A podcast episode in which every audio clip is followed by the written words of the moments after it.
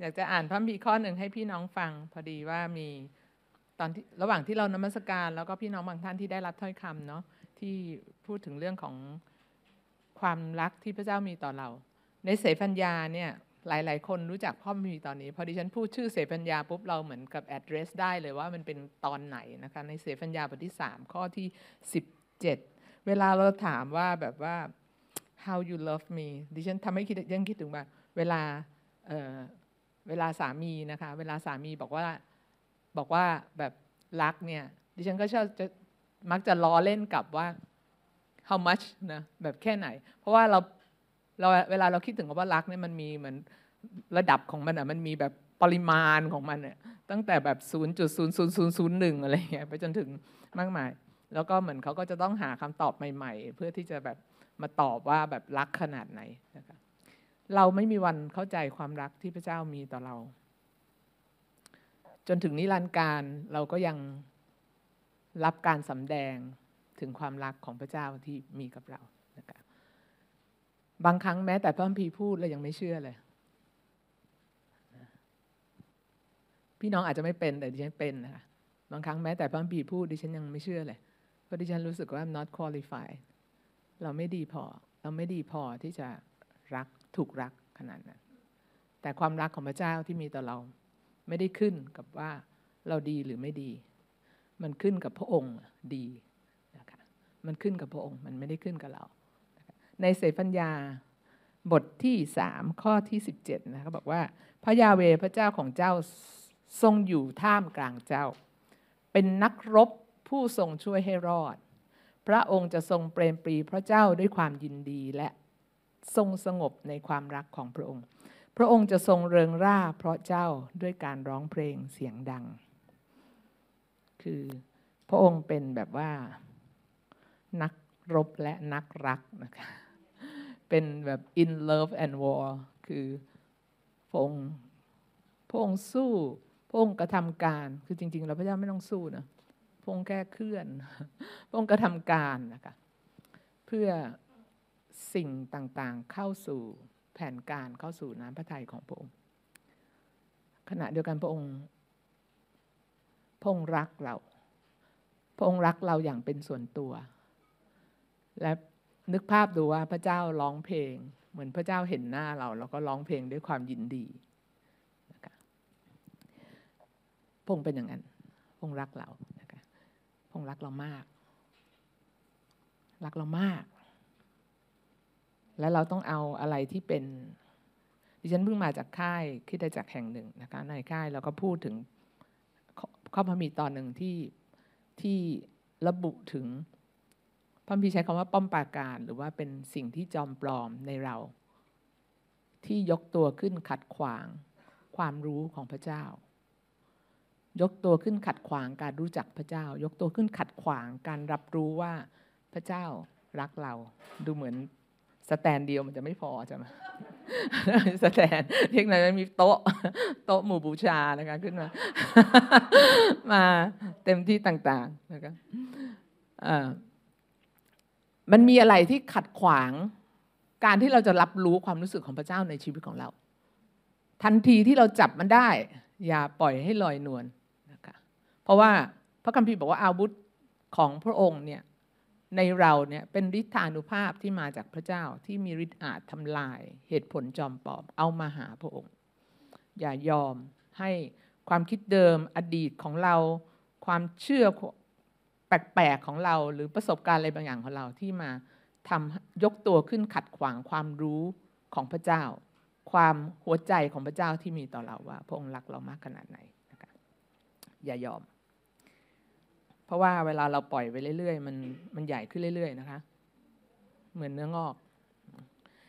ทีนี้วันนี้ดิฉันอยากจะแบ่งปันในสิ่งที่ต้องบอกว่า หยิบพระมีมาทั้งเล่มนะคะ เพื่อที่จะมาแชร์กับพี่น้อง ทั้งเล่มจริง ๆ แล้วก็เราเราเราจะไล่ไปทีละสปอตสปอตแต่ว่าประเด็นที่ดิฉันอยากให้เรา ใช้คำว่าเรียนรู้คือเราก็เรียนรู้แหละ แต่ว่ารับการสำแดง ด้วยกันเป็นที่เราจะรับรู้หัวใจของพระบิดาเนี่ยผ่านแผนการของพระองค์ โดยเฉพาะอย่างยิ่ง ผ่านแผนการที่มีต่อ คนสองกลุ่มใหญ่ๆนะคะซึ่งเราอยู่ในกลุ่มหนึ่งในนั้น แล้วก็อีกกลุ่มหนึ่งก็เดี๋ยวบอกแล้วกันว่าเป็นใครเดี๋ยวเดี๋ยวต้องรู้อยู่แล้วนะแต่เป็นแต่ว่าคือเราแบบอยู่ในเรื่องนะคะเราอยู่ในเรื่อง เราไม่ได้เรียนรู้อะไรที่เรานอกเรื่อง เราเรียนเรียนรู้อะไรที่เราอยู่ในเรื่องด้วย พระบิดาขอพระองค์ทรงโปรดสำแดงให้กับเรา เพราะเราต้องการการสำแดง เราไม่ได้สามารถเข้าใจแค่ด้วยความคิดและ concept และแนวคิดพระองค์เจ้าเราต้องการการสำแดงที่พูดเข้ามาในจิตใจและจิตวิญญาณของเรา เพื่อเรารู้ว่านี่คือจริง เพราะว่าเมื่อการสำแดงของพระองค์เข้ามาพระองค์ระบายลมหายใจแห่งชีวิต พระองค์เจ้าวันนี้สอนเราให้เรารับรู้หัวใจของพระองค์ ให้เรารับรู้หัวใจของพระเจ้า รับรู้สำหรับตัวเราเอง และรับรู้สำหรับหัวใจของพระเจ้า เราเชิญพระวิญญาณบริสุทธิ์และเราเปิดให้กับพระองค์นะลูกบอกพระองค์ว่า ลูกเชิญพระองค์พระองค์ทำอะไรก็ได้ พระวิญญาณบริสุทธิ์ทำอะไรก็ได้ พระองค์ตรัสก็ได้ พระองค์จะเงียบก็ได้ พระองค์จะหยุดก็ได้ พระองค์จะทำอะไรก็ได้ทั้งนั้น เพราะว่าพระองค์เป็นผู้เดียวที่สำแดงความจริง และพระองค์เป็นเจ้าของเรา และเราขอให้เกียรติพระองค์ เรารักพระองค์ เรารักพระองค์และอยากรู้ว่าพระองค์รักเราขนาดไหน อยากรู้ว่าพระองค์รักเราอย่างไร และอยากรู้ความรักของพระองค์ ขอบคุณพระองค์ที่พระองค์จะบอกเรา ขอบคุณพระองค์ที่พระองค์จะสำแดง ขอบคุณในพระนามของพระเยซูอาเมนวันนี้นะคะที่เมื่อกี้เกริ่นๆไว้นะคะว่า เราจะดูพระคัมภีร์ทั้งเล่มนะคะอย่างรวดเร็วนะคะพระคัมภีร์เริ่มต้นด้วยการสำแดงเปิดเผยให้เรารับรู้สิ่งที่เป็นแผนการของพระเจ้าเนาะเรารู้ว่าพระเจ้าทรงสร้างทุกสิ่ง พระเจ้าทรงสร้างทุกสิ่ง พระเจ้าทรงสร้างมนุษย์คู่แรก แล้วพระเจ้าทรงสร้างมนุษย์ที่เหลือทุก ๆ คน และพระองค์กำหนดให้แต่ละคนอยู่ในที่นี้อยู่ในเวลานี้ เพื่อและทุกคนมีเขาเรียกว่าอะไรพระเจ้ามีแผนการและมีdestiny มีเป้าประสงค์สำหรับแต่ละคน เป็นเรื่องน่าอัศจรรย์มากพระคัมภีร์บอกว่า วันทุกวันของเราที่กำหนดไว้พระเจ้ากำหนดไว้แล้ว คือพระเจ้ารู้จักเราในรายละเอียด และรู้จักเราตั้งแต่ก่อนที่พระองค์จะสร้างเรา และพระองค์รู้จักไม่ใช่แค่รู้จัก เหมือน outline ชีวิตของเราพระคัมภีร์บอกว่าพระองค์รู้จักการลุกการนั่งการเดินการนอนของเรา นี่เป็นอะไรที่น่าอัศจรรย์มากๆนะครับพระเจ้าทรงรู้จักมนุษย์ทุกคน แล้วในพระคัมภีร์พูดถึงการสร้างของพระเจ้าที่พระเจ้าสร้างมนุษย์ และพระเจ้าสร้างมนุษย์ตามแบบพระฉายของพระองค์ และเวลาที่พระเจ้าสร้างอะไรพระเจ้าทำอะไร พระองค์ทำไหลออกมาด้วยพระลักษณะของพระองค์ความเป็นพระองค์ คือพระองค์เป็นพระเจ้าที่ทรงรักพระองค์รักนะคะแล้วต่อมาเรารับรู้เรื่องราวว่ามนุษย์ก็ทำบาป ต่อพระเจ้านะคะมนุษย์ไม่เชื่อฟังนะแล้วก็ความบาปเกิดขึ้นในโลก ถ้าเราอ่านพระคัมภีร์เราพบว่าตั้งแต่ตอนนั้นมีคำเผยพระชนะที่เกี่ยวกับแผนการของพระเจ้าแล้วนะที่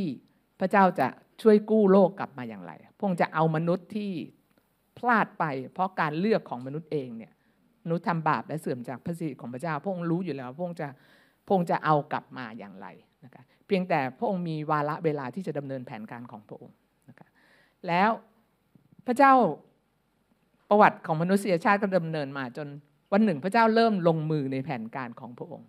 ดิฉันอยากจะบอกว่าพระเจ้าเริ่มลงมือ ไม่ได้แปลว่าพระเจ้าเพิ่งคิดได้นะจริง ๆ คิดได้ตั้งแต่ก่อนนานแล้วตั้งแต่วางรากแล้วนะตั้งแต่ก่อนวางรากนะครับพระเจ้าคิดไว้แล้ว แล้วพระองค์เริ่มโดยแผนปฏิบัติการของพระองค์คือพระองค์เลือกมนุษย์คนหนึ่ง ในคุณลักษณะอย่างหนึ่ง คือมนุษย์คนนี้เป็นคนที่มีคุณลักษณะที่เรียกว่าเขามีความเชื่อ แล้วพระเจ้าทรงเลือกเรารู้จักคนคนนี้ดีเนาะพระเจ้าทรงเลือกอับราฮัมนะคะพระองค์เรียกอับราฮัมออกมาจากที่ที่ท่านอยู่ แล้วก็พระองค์ทรงในพระคัมภีร์ปฐมกาลบทที่ 12 ข้อที่1ถึง3บอกว่า พระเจ้าเรียกอับราฮัมว่าเจ้าจงออกจากดินแดนของเจ้า จากญาติพี่น้องของเจ้า จากบ้านบิดาของเจ้า ไปยังดินแดนที่เราจะสำแดงแก่เจ้า เราจะให้เจ้าเป็นชนชาติใหญ่ เราจะอวยพรเจ้า จะให้เจ้ามีชื่อเสียงใหญ่โต แล้วเจ้าจะเป็นพร เราจะอวยพรคนที่อวยพรเจ้า เราจะสาบคนที่แช่งเจ้า บรรดาเผ่าพันธุ์ทั่วโลกจะได้พรเพราะเจ้าเรารู้ว่าพระเจ้าทรงเลือกเริ่มต้นโดยอับราฮัม และเลือกเขาโดย qualification อันนี้คือความเชื่อนะคะโดยลักษณะอันนี้ที่พระเจ้าเลือก และจากอับราฮัม เรารู้ว่าอับราฮัมมีลูกมากกว่าหนึ่งคน แล้วพระเจ้าเลือกหนึ่งคนในนั้น คืออิสอัก และต่อมาอิสอักมีลูก อิสอักมีลูกมากกว่าหนึ่งคน แล้วพระเจ้าเลือกอีกหนึ่งคนในสายนั้น คือพระเจ้าเลือกเป็นปงกำหนดชนชาติหนึ่งโดยผ่านสายเขาเรียกว่าอะไร จะบอกว่าสายพันธุ์ไม่ใช่นะเชื้อสายแล้วกันโปรดระวังศัพท์ของท่านเชื้อสายนะคะจากอับราฮัมลงมาแล้วก็เป็นอิสอักแล้วก็เป็นยาโคบ แล้วรู้ว่ายาโคบมีลูก มากกว่า 12 คน แต่พวกผู้ชายเนี่ยก็คือ 12 คน แล้วก็เป็นเผ่าต่างๆนะคะทีนี้พอยาโคบเราก็รู้สตอรี่ของยาโคบอีกว่ายาโคบก็มีลูก 12 คน ลูก 12 คนก็มาจากภรรยาต่างๆ แล้วก็มีการชิงดำชิงแดงกันเกิดขึ้นในตระกูลพอสมควร จนกระทั่งเรื่องราวก็นำไปแล้วก็โยเซฟไปเป็น เป็นใหญ่เป็นโต เริ่มจากกลายเป็นคนติดคุกก่อน แล้วก็โดยการนำของพระเจ้านะโยเซฟก็เป็นใหญ่เป็นโตในแผ่นดินอียิปต์แล้วการการดานอาหารเกิดขึ้น เวลาเราอ่านพระพีเนี่ยเราอ่านพระพีเรารู้สึกเหมือนเรื่องราวของพระพีมันก็ดำเนินไปดำเนินไป แต่ถ้าเรามองไปข้างหลังพระคัมภีร์ เราจะรู้ว่าในเหตุการณ์ต่างๆ ที่เกิดขึ้นเนี่ยไม่มีสักอย่างหนึ่งที่เซอร์ไพรส์พระเจ้า หรือไม่มีสักอย่างหนึ่งที่อยู่นอก การรับรู้ แผนการของพระเจ้าแม้ว่ามีบางส่วนที่มันเป็นการตัดสินใจเลือกของมนุษย์ เพราะว่าพระเจ้ากำหนดไว้อย่างนั้นให้มนุษย์ทุกคนมีฟรีวิวแต่ไม่มีอะไรที่เป็นเรื่องแปลกใจสำหรับพระเจ้า พระเจ้าทรงทราบก่อน แล้วพระองค์ทรงทรงเป็นผู้ดิฉันอยากจะใช้คำว่าเป็นผู้กำหนดทิศทางของประวัติศาสตร์ต่างๆ แล้วพระเจ้านำจากลูก 12 คนของยาโคบเนี่ยแล้วเขาก็ออกลูกออกหลานเนาะในแผ่นดินอียิปต์นะคะ จากเดิมที่เขาเข้าไปที่นั่นไปในสถานะที่ดีมาก เพราะว่าไปในสถานะครอบครัวของอุปราช ต่อมาเมื่อเปลี่ยนกษัตริย์เปลี่ยนอำนาจนะสถานะของครอบครัวของยาโคบนะหรือครอบครัวของโยเซฟเนี่ยก็ตกต่ำลงเรื่อยๆเรื่อยๆเรื่อยๆจนในที่สุดกลายเป็นทาสแล้วเขาก็ถูกบีบบังคับในสภาวะที่เขาเป็นทาสเป็นพวกเป็นมันขี้ข้าของชนชาติอียิปต์ ถูกบังคับถูกใช้งานต่างๆ เราอ่านในพระคัมภีร์เรารู้เหตุการณ์นี้เวลาเราอ่านอพยพว่าอิสราเอลต้องเจอกับความทุกข์ยากอะไรบ้าง ต้องเจอกับการกดขี่ข่มเหงอะไรบ้าง อิสราเอลเป็นทาสอยู่ 430 ปี และในตลอด 430 ปีนั้น พระเนตรของพระเจ้าเฝ้าดูอยู่เหนืออิสราเอล เราไม่รู้ว่าพระเจ้าคิดอะไรตอนนั้น แต่เรารู้ว่าแผนการของพระเจ้าที่พระองค์บ่มชนชาติหนึ่งในความเป็นทาส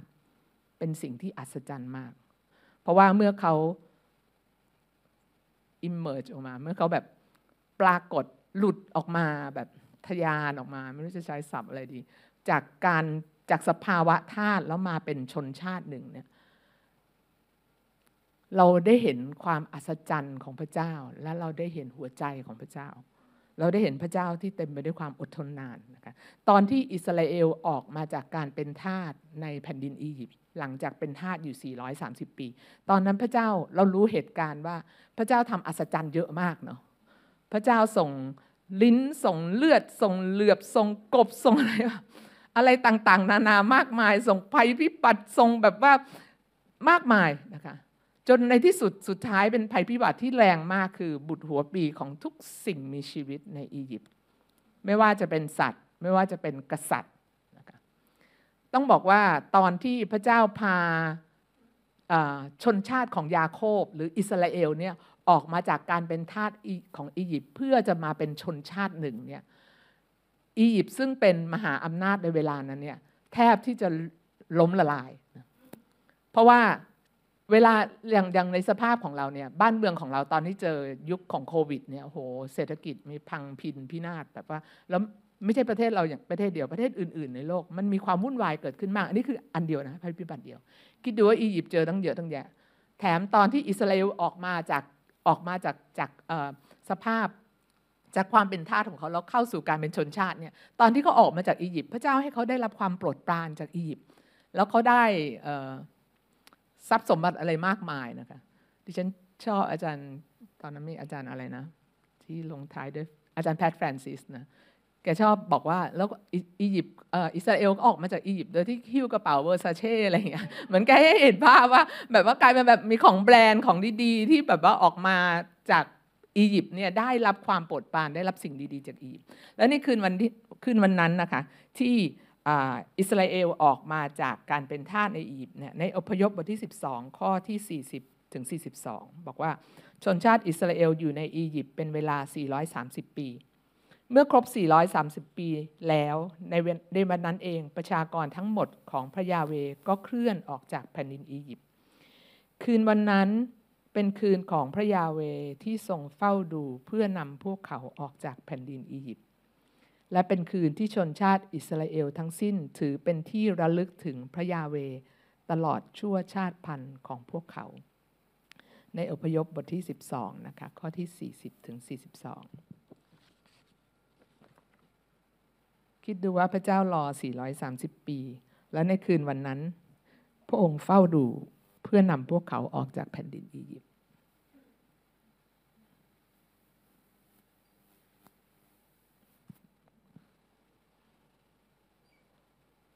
ดิฉันคิดถึงหัวใจของพ่อที่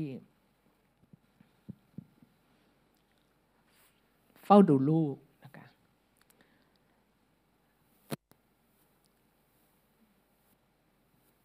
ดิฉันมีมีพี่คนหนึ่งที่เขามีลูกที่ป่วยนะคะแล้วเขาเฝ้าลูกตลอดเวลาที่ลูกป่วย เฝ้าตั้งแต่วันที่เขาต้องใส่สายอะไรต่าง ๆนานา จนถึงวันที่ลูกเริ่ม recover แล้วต้องถอดสาย คนที่เป็นพ่อเป็นแม่คุณคุณคงเข้าใจภาพนี้ดีกว่าดิฉัน คิดถึงหัวอกของพระเจ้าที่พระเจ้าเฝ้าดูชนชาตินี้ 430 ปี ของการที่เขาถูกข่มเหง ถูกเจอความอายุติธรรมในรูปแบบต่างๆ จนกระทั่งวันนั้น วันนั้นแหละ ที่พระเจ้านำเขาออกมาจากการเป็นทาสของอียิปต์เพื่อเขาจะเข้าสู่การเป็นชนชาติ หนึ่งที่พระเจ้าสัญญาเอาไว้ว่า โดยทางชนชาตินี้เนี่ยทั่วโลกจะได้รับพร แล้วโดยทางชนชาตินี้เนี่ยที่เราจะได้เห็นคำสัญญาของพระเจ้า เราจะได้เห็นอุปนิสัยของพระเจ้า เราจะได้เห็นลักษณะของพระเจ้าในการที่พระองค์ผูกพัน ในการที่พระองค์อุทิศตน ในการที่พระองค์อดทน ในการที่พระองค์ให้อภัย ในการที่พระองค์ไม่เลิกสักทีเราเรียนรู้สิ่งเหล่านี้เนี่ยจากชนชาตินี้ แล้วเมื่ออิสราเอลพอเขาออกจากการเป็นทาสของอียิปต์เนาะเราก็รู้สตอรี่ดีว่าเขาก็เข้าไปในถิ่นทุรกันดารนะคะเขาต้องใช้เวลายาวนาน แม้ว่าเขาออกมาจากสภาวะทาสในชั่วข้ามคืน แต่การจะเอาทาส ออกจากหัวของคนอิสราเอล ใช้เวลายาวนานมาก เป็น 40 ปีที่อิสราเอลยังอยู่ในถิ่นทุรกันดารแล้วก็ from time to time เนี่ยเป็นพักๆ อยากกลับไปเป็นทาสอีก เพราะดูเหมือนทาสมันสบายว่ะมันไม่ต้องรับผิดชอบ มันไม่ต้องสู้อะไรกลับไปตายข้างๆหม้อต้มเนื้ออย่างจะดีกว่าที่จะแบบบนบนบนบนบนไม่ต้องรับผิดชอบอะไร อยากจะกลับไปสู่สภาพเดิม แต่พระเจ้าบอกไม่ใช่ ราะว่าพระองค์พาเขาขึ้นสู่ระดับที่สูงกว่าระดับที่ดีกว่า ระดับที่เขามีอิสรภาพที่อิสรภาพที่มาจากพระองค์ และเป็นอิสรภาพที่เขารับผิดชอบนะคะแล้วพระเจ้าพาเขาออกมา เราเรารู้สตอรี่นี้จากพระคัมภีร์เล่มอื่นๆ เพราะถึงโยชูวาโยชูวาเป็นหนังสือที่มีมีสงครามเยอะมากนะคะ เวลาอ่านโยชูวาไปเรื่อยเราจะรู้สึกเหมือนมีเลือดกระเด็นใส่เรา เพราะว่า อ่านแล้วเดี๋ยวอันนี้ก็ลบอันนี้ก็ลบอันนี้ก็ลบแบบนะเขาฟันกันแบบดิฉันนึกภาพไม่ออกเลยว่าคนคนหนึ่งฆ่าคนเป็นพันได้ภายในหนึ่งวันมันทำยังไง แล้วแบบว่าสู้จนกระทั่งดาบติดมืออะไรก็มันคืออะไรแบบว่าเหมือนกับมันมันมันมันกำไว้เกรงกำซะจนเรานึกไม่ออกอะในยุคของเรามันไม่มีอะในยุคของเราก็ใช้ตึกตึกตึกตึกตึกแบบในยุคของเขาก็ใช้ดาบฟัน มันเป็นหนังสือที่ที่บรัดดีมากแต่มันเป็นภาพให้เราเห็นว่าในที่สุดอิสราเอลเนี่ย ซึ่งจากสภาพทาสเขาถูกพระเจ้าฝึกอย่างมากมายและเป็นนักรบ แล้วเขาได้ดินแดน และโดยการอัศจรรย์ของพระเจ้า และโดยการต้องใช้คำนี้ด้วยว่า persevere โดยการบากบั่นของผู้นำและชนชาติอิสราเอลในเวลานั้นที่ทำให้เขายึดแผ่นดินพันธสัญญาได้ปอลอนะคะ อันนี้เสริมไม่ได้เกี่ยวเนี่ย ถ้าคุณจะยึดแผ่นดินพันธสัญญา พระเจ้าของเราเป็นพระเจ้าที่ทำการอัศจรรย์ แต่พระเจ้าไม่ได้เป็นพระเจ้าที่พงลบคนเดียวแล้วปล่อยให้คุณนั่งดูเฉยๆข่อยห้าง แล้วถึงเวลาได้รับชัยชนะ มีสิ่งที่พระองค์เรียกให้คุณร่วมรบด้วย และพระสัญญาของพระองค์ในสดุดี 18 คือพระองค์จะฝึกมือของเราให้เราทำสงคราม ถ้ามีสัญญาของพระเจ้าในชีวิตของเรา พระองค์ทำเพื่อคุณ แต่พระองค์มี portion มีส่วนที่คุณทำเพื่อตัวคุณและเพื่อพระองค์ด้วย แล้วพระองค์จะฝึกเราที่เราจะทำได้ในที่สุด อิสราเอลได้ดินแดนของตัวเองนะคะอิสราเอลได้ดินแดนของตัวเอง แล้วก็ใน story ของอิสราเอลเราพบว่าอิสราเอลมีรัฐบุรุษนะคะมีกษัตริย์ มีผู้เผยพระชนะมีเขาเรียกว่าอะไรนะ มีผู้เผยพระชนะมีอะไรเนี่ยซามูเอลเป็นอะไรนะเป็นผู้อะไรนะผู้วินิจฉัยนะคะมีคนเหล่านี้ที่ ในเรื่องราวของพระคัมภีร์เนี่ยทำให้เราเห็นว่าพระเจ้ามีปฏิสัมพันธ์อย่างเป็นส่วนตัวกับปัจเจกด้วยกับแต่ละคนด้วย เราชอบบางคนชอบดาวิดบางคนชอบ ไม่ค่อยมีใครชอบซาอูล มันจบไม่ค่อยดีเราไม่อยากเป็นคนชอบดาวิดบางคนชอบแดเนียลคือมีคนในพระคัมภีร์ที่เป็น เป็นแต่ละเป็นบุคคลที่เราเห็นพระเจ้ามีปฏิสัมพันธ์กับเขาพระเจ้าตรัสกับเขาเขามีปฏิสัมพันธ์กับพระองค์เราเห็นความรักของพระเจ้าเราเห็นการตอบสนองของพระเจ้าเราเห็นพระเจ้าผูกพันกับมนุษย์ผ่านทางตัวอย่างของโคโลนีที่เป็นเป็นรัฐบุรุษหรือว่าเป็นเป็นอาจารย์เปโลใช้คำว่าอะไรเป็นเหมือนกับฟาเตอร์เป็นเหมือนเป็นบิดาแห่งความเชื่อที่มาจากอิสราเอล เราเห็นสิ่งสิ่งต่างๆ เหล่านี้ แล้วพระเจ้านำอิสราเอล พระองค์นำชนชาตินี้เนี่ยเพื่อพระองค์เลือกเขามาเนี่ยให้เขาเป็นต้นแบบ พระเจ้าเลือกเขามาให้เขาเป็นต้นแบบ เหมือนเวลาที่เราสมมุติเวลาเขาจะทำโรงงานอะไรที่ใหญ่ ๆ มาก ๆ เนี่ย คือไม่มีใครสร้างโรงงานทีเดียว ทุกอย่างเลย เขาจะทำสิ่งที่เรียกว่า pilot plan ก่อน คือทำอันเล็กโมเดล แล้วทำให้ดี เพื่อที่มันจะเป็นต้นแบบของอื่นๆต่อไปที่จะสร้าง แล้วพระเจ้าใช้อิสราเอลเป็นต้นแบบ เวลาเราอ่านพระคัมภีร์แล้วพบว่าอิสราเอลเป็นชนชาติที่พระเจ้าเลือก มันก็เป็นอย่างนั้นจริงๆนะคะพระเจ้าเลือกอิสราเอลที่อิสราเอลจะเป็นต้นแบบให้เห็นถึงพระลักษณะของพระเจ้าเห็นความผูกพันของพระเจ้า เห็นการอุทิศตนของพระเจ้า พระเจ้านำอิสราเอลด้วยความรักของพระองค์ในพระคัมภีร์เฉลยธรรมบัญญัติเนี่ยบทที่ 3 2ข้อ10 บอกว่า พระองค์ทรงพบเขาในแผ่นดินทุรกันดารในที่ร้างเปล่าวังเวง พระองค์ทรงโอบล้อมเขา พระองค์ทรงดูแลทรงพระองค์ทรงดูแลเขาทรงรักษาเขาไว้ดังแก้วพระเนตรของพระองค์ ถ้าดิฉันเอา ไม่ต้องไม่เอาดิฉันดีกว่าดิฉันฟังดูเป็นผู้ร้าย ถ้าใครสักคนหนึ่งเอานิ้วจิ้มตาคุณ ปฏิกิริยาตอบสนองคุณคืออะไร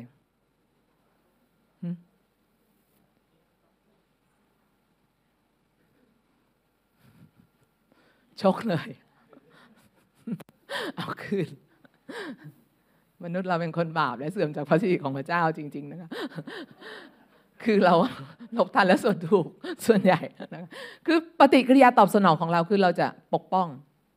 ถ้ามีใครเอานิ้วจิ้มตาของเรา ปฏิกิริยาตอบสนองของเราคือเราปกป้องตาของเราเนาะแล้วก็ถ้ามีโอกาสก็จะส่วนเขากลับไปด้วยเลย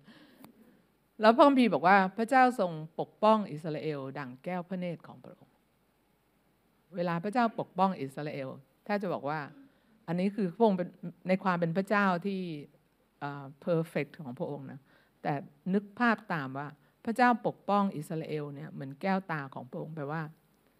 พระเจ้าแทบจะไม่ต้องคิดเลย เป็นสัญชาตญาณของพระองค์ ที่พระองค์จะปกป้องอิสราเอลเป็นสัญชาตญาณของพระองค์ที่พระองค์จะปกป้องคนที่พระองค์รักเป็นสัญมันเป็นสัญชาตญาณของเราที่เป็นมนุษย์ที่เราจะปกป้องคนที่เรารักสิ่งที่เรารัก พระเจ้าดูแลอิสราเอลแบบนั้น พระเจ้ารักอิสราเอลแบบนั้น เวลาที่ดิฉันพูดถึงความรักของพระเจ้าที่มีต่ออิสราเอล เดี๋ยวไปก่อนนี้ดิฉันอยากจะดิฉันคิดว่าจะมีจังหวะที่มันจะอธิบายภาพที่มันกว้างขึ้นได้ที่มันรีเลทกับเราได้ แต่ดิฉันเรียนเรื่องหนึ่งว่า เวลาที่เราเห็นสิ่งที่พระเจ้าทำต่ออิสราเอลเนี่ย พระเจ้าทำต่อเราด้วย พระองค์ทำต่อเราด้วยนะคะพระเจ้าดูแล รักษาชนชาตินี้ผูกพันกับเขา อุทิศตนกับเขา แล้วก็ในข้อที่ แต่เราพบว่าฟอร์แมตของอิสราเอลเนาะพออิสราเอลสุขสบายดีอิสราเอลก็มักจะไปนมัสการพระข้างบ้านของตนอะไรเงี้ยแล้วก็ยามมีทุกข์ก็จะเรียกหาพระเจ้าเนาะอิสราเอลจะเล่นชู้ เสร็จแล้วก็พระเจ้าพิพากษา เสร็จแล้วอิสราเอลก็จะกลับใจ แล้วพระเจ้าก็ให้อภัย เสร็จแล้วพออิสราเอลก็ได้รับอภัยจากพระเจ้าได้รับพรกลับสู่สภาพดีพอกลับสู่สภาพดีสักพักหนึ่งอิสราเอลก็จะเล่นชู้ พระเจ้าทนไม่ได้พระเจ้าจะพิพากษา อิสราเอลรับการพิพากษาพระเจ้าหนักเข้าก็รู้ตัวว่าไม่ไหวแล้วต้องกลับใจพอกลับใจทุกครั้งพระเจ้าก็ให้อภัยพอให้อภัยอิสราเอลก็กลับสู่สภาพดีพอกลับสู่สภาพดีสักพักหนึ่งอิสราเอลก็ เห็นพระของข้างบ้านน่าสนใจมาก ก็นมัสการพระข้างบ้านอีกเล่นจูเป็นอย่างเงี้ยเป็นเป็นลูปแบบเนี้ยวนไปเรื่อยๆวนไปเรื่อยๆ หัวใจของพระเจ้าที่มีต่ออิสราเอลเนี่ยในเยเรมีบทที่3ข้อ19 พระเจ้ามีภาพอย่างนี้ว่า เราคิดว่าเราจะตั้งเจ้าไว้ท่ามกลางบุตรทั้งหลายของเราอย่างไรดีหนอ และให้แผ่นดินที่น่าปรารถนาแก่เจ้า เป็นมรดกสวยงามที่สุดในบรรดาประชาชาติ และเราคิดว่าเจ้าจะเรียกเราว่าพระบิดาของข้าพระองค์ และจะไม่หันกลับจากการติดตามเรา แต่เชื้อสายอิสราเอลเอ๋ยพวกเจ้าได้ทรยศต่อเรา เช่นเดียวกับภรรยา ทรยศต่อสามี ภาพของพระเจ้าที่พระองค์มีต่อชนชาติอิสราเอลที่พระเจ้าฟูมฟักมา คือพระองค์หวังว่าพวกเขาจะพงจัดเตรียมสิ่งที่ดีที่สุดให้กับเขา และพงหวังว่าหัวใจของเขาที่มีต่อพระองค์คือ เขาจะซื่อสัตย์จงรักภักดีกับพระองค์ และเขาจะเรียกพระองค์ว่าพระบิดา พระเจ้าอยากให้มนุษย์เรียกว่าพระบิดา คุณเป็นใครนะพระเจ้าอยากให้คุณเรียกพระองค์ว่าพระบิดา พระเจ้าผู้ทรงสร้างกระบะจักรวาลสร้างทุกสิ่งพระองค์เจ้าที่ยิ่งใหญ่ที่สุดพระองค์เรียก อยากให้คุณเรียกพระองค์ว่าพระบิดา แต่ในท้องเรื่องอันนี้เนี่ยเรารู้ว่าในสถานการณ์ของอิสราเอล อิสราเอลก็ขึ้นขึ้นลงลงตามที่เรารู้จักภาพของอิสราเอล หลักๆ จะเป็นทรยศเป็นหลักนะคะมีช่วงเวลาที่ดี ๆ อยู่บ้างนะคะแต่กันนั้นพระเจ้าก็ไม่เข็ดหลาบเรารู้ว่าพระองค์ก็ยังคงรักอิสราเอลอย่างต่อเนื่อง จนมาถึงยุคของพระเยซูคริสต์ เรารู้ว่าพระเยซูคริสต์มาเพื่อที่จะสำเร็จในสิ่งที่เป็นเหมือน เป็น only solution เป็นคำตอบเดียวสำหรับเรื่องความบาปของมนุษย์ทั้งหลาย เวลาที่เราอ่านพระคัมภีร์แล้วพระคัมภีร์พูดถึงสมัยก่อนที่เขาถวายเครื่องบูชา ลบบาปเขาถวายกันมากมายมากมายมากมาย มันไม่เคยลบบาปได้แม้แต่ครั้งเดียวเขาถวายเครื่องบูชา เพราะว่าอะไรเป็นมันเป็นเหมือนแบบ มันเป็นมันเป็นเหมือนการต่ออายุทำให้เขาต้องถวายเครื่องบูชาทุกปี เครื่องบูชาลบบาปเนี่ยเขาถวายเพื่อที่จะต่ออายุมันดึงไปว่าเออยังไม่ลงโทษอะดึงไปว่ายังไม่ลงโทษ เป็นการถวายเครื่องบูชาเพื่อที่จะต่ออายุ แต่การลบบาปลบล้างบาปที่แท้จริงมาจากแหล่งเดียวเลยคือพระเมสโปดกของพระเจ้า เครื่องบูชาเดียวที่สามารถที่จะลบล้างบาปของคนทั้งโลกได้ ดังนั้นสิ่งที่อิสราเอลทำมาอย่างต่อเนื่องในการถวายเครื่องบูชา เพื่อจะลบล้างบาปของพวกเขาเนี่ยมันเป็นได้แค่การโพสต์โพนเป็นการเลื่อนเลื่อนการลงโทษไปเรื่อยๆเรื่อยๆเรื่อยๆรอจนวันที่พระเยซูคริสต์มา และเมื่อพระเยซูคริสต์มาจริง ๆ เราพบว่าอิสราเอลไม่ไม่ต้อนรับพระองค์พระพีบอกว่าศิลาที่ที่ทอดถูกทอดทิ้งเนี่ยเป็นศิลามุมเอก คือพระเยซูคริสต์เป็นศิลามุมเอก แต่ว่าถูกทอดทิ้งเพราะว่าอิสราเอลไม่ได้ต้อนรับพระองค์ และสิ่งที่เกิดขึ้นกับอิสราเอลคือ หลังจากนั้นเรารู้ว่าพอหลังอิสราเอลนี่แท้จริงแล้วเนี่ยตั้งแต่ช่วงที่เขาแยกอาณาจักรเหนืออาณาจักรใต้ แล้วก็ตกเป็นเฉลยกลับมาได้สร้างกรุง แล้วก็กลับไปเป็นเฉลยอีกเลยสภาพของอิสราเอลในเวลายุคสมัยเหล่านั้นเนี่ยเขาไม่ได้มีอิสรภาพหรือไม่ได้มีเอกราชที่สมบูรณ์ร้อยเปอร์เซ็นต์เลย เขาอยู่ใต้การปกครองของไม่ชาติใดก็ชาติหนึ่งตลอดเวลา จนกระทั่งในยุคของพระเยซูคริสต์เนี่ยอิสราเอลเวลานั้นฮีบรูก็อยู่อยู่ใต้การอานัตของโรม อยู่ใต้การปกครองของโรม จนถึงช่วงหลังพระเยซูที่พระเยซูเผยพระชนะเอาไว้ว่าศิลาที่อยู่ที่พระวิหารนะวันหนึ่งมันจะไม่มีไม่มีสองก้อนที่ติดกันนะมันจะถูกทำลายทั้งหมด แล้ววันนั้นเวลาอย่างนั้นก็มาถึง ช่วงเวลาที่อิสราเอลสูญเสียอิสรภาพ สูญเสียเอกราช สูญเสียความเป็นชาติอย่างถาวร และอิสราเอลสูญเสียความเป็นชาติของเขาเนี่ยนานมากสองพันกว่าปี ผ่านสงครามโลกครั้งที่หนึ่งสงครามโลกครั้งที่สองจนกระทั่งอิสราเอลได้รวมชาติอีกทีหนึ่งเนี่ยในวันที่ 14 เดือนพฤษภาคมปี 1948 เป็นเวลา 2,000 กว่าปีที่อิสราเอลหายไปจาก สารระบบของโลกในบรรดารายชื่อประเทศต่างๆ แผนแผนที่ไม่มีแผ่นดินอิสราเอล2,000 กว่าปี นี่เป็นเรื่องที่เป็นเรื่องอัศจรรย์มาก เพราะว่าไม่มีชาติพันธุ์ใด ๆ ในโลกนี้ที่เวลาสูญเสียเอกราชไปแล้วเนี่ยสูญเสียความเป็นความเป็นชาติไปแล้วเนี่ยแม้ว่าเขาจะกระจัดกระจายไปอยู่ในที่ต่างๆ อย่างในประเทศไทยนะประเทศไทยมีชนกลุ่มน้อยเยอะมาก แล้วเรารู้ไม่ ยกตัวอย่างประเทศไทยอย่างเดียวประเทศอื่นๆ ก็มีชนกลุ่มที่เขาเคยเป็นประเทศของเขา แต่ว่าเขาล่มสลาย แล้วไม่มีชาติไหนที่กลับมาเป็นประเทศได้อีกเลย อิสราเอลเป็นประเทศเดียวในโลก เป็นชาติเดียวในโลกที่สามารถที่จะกลับคืนสู่การเป็นชาติได้นะคะเป็นเป็นการอัศจรรย์เป็นการต้องบอกว่าเป็นเป็นการ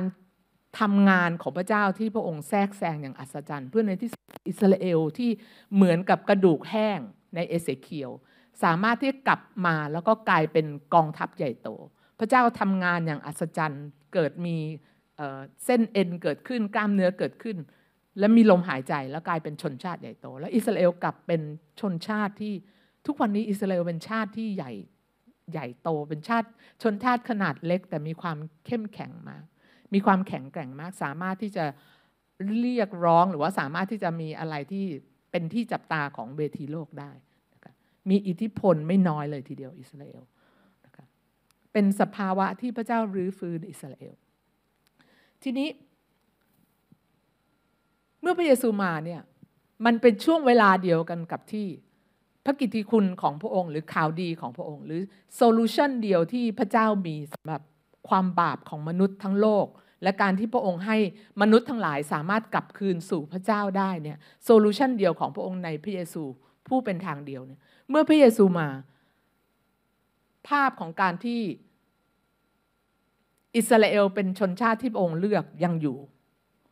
แต่ขณะเดียวกันมันมีชนชาติอื่นที่ไม่ใช่อิสราเอล ซึ่งเรียกว่าเป็นคนต่างชาติ คือมีอิสราเอลมันโลกนี้เดี๋ยวเดี๋ยวที่ฉันแบ่งคนในโลกนี้เป็นสองกลุ่มใหญ่ๆนะคืออิสราเอลกับไม่ใช่อิสราเอล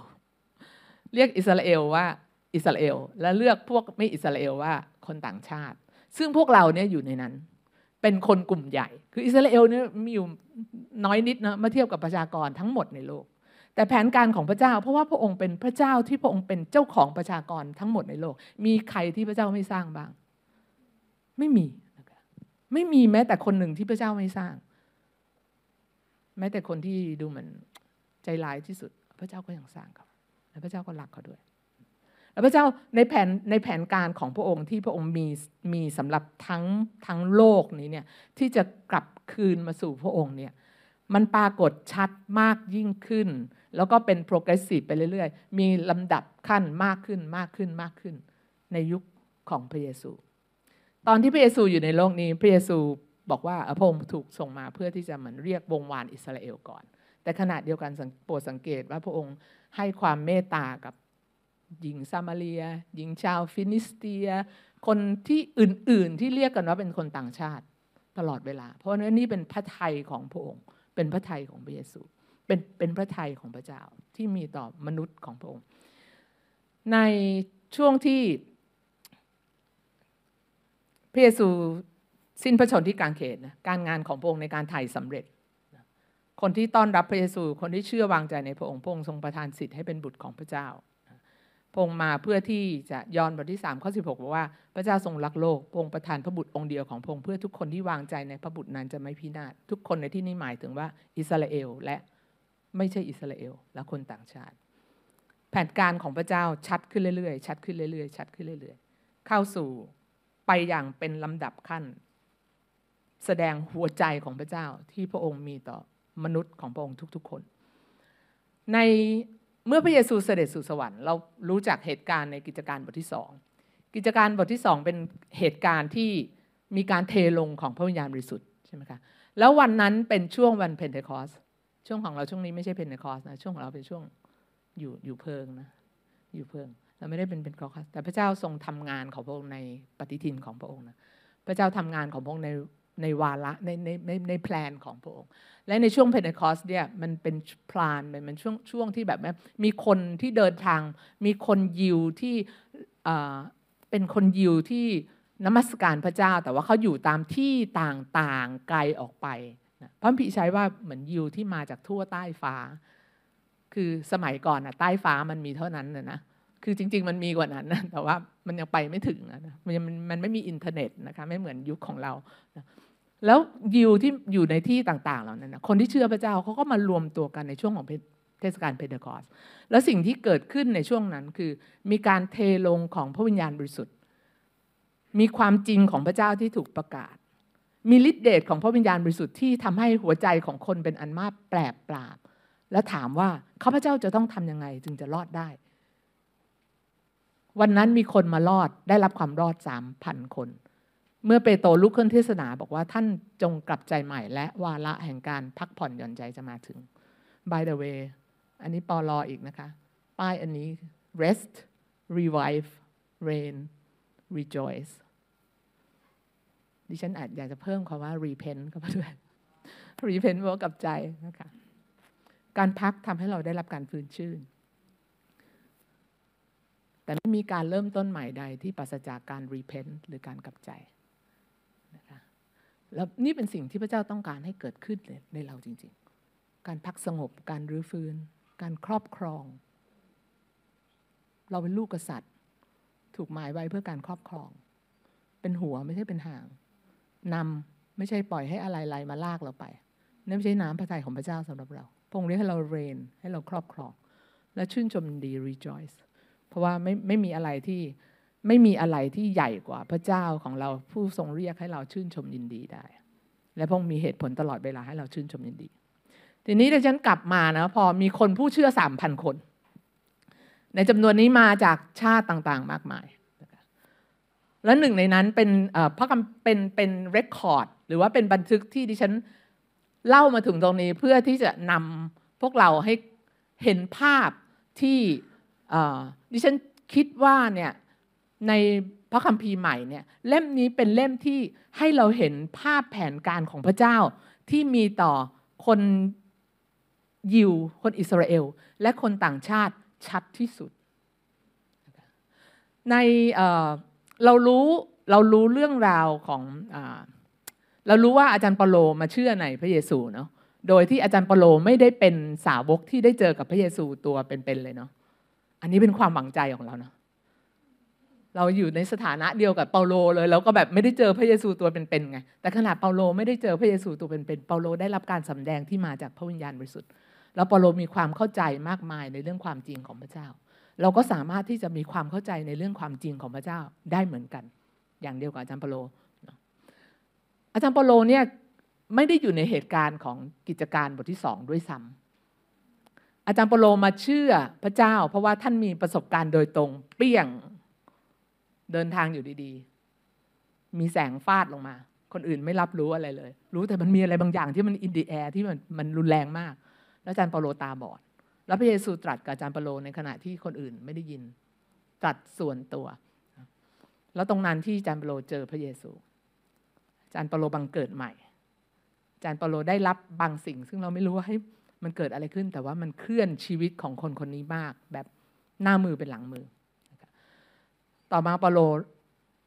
รักพระเยซูเปาโลรับใช้พระองค์เปาโลได้รับการสำแดงจากพระองค์เปาโลได้เรียนรู้จากพระองค์อาจารย์เปาโลเขียนพระคัมภีร์โรมนะคะ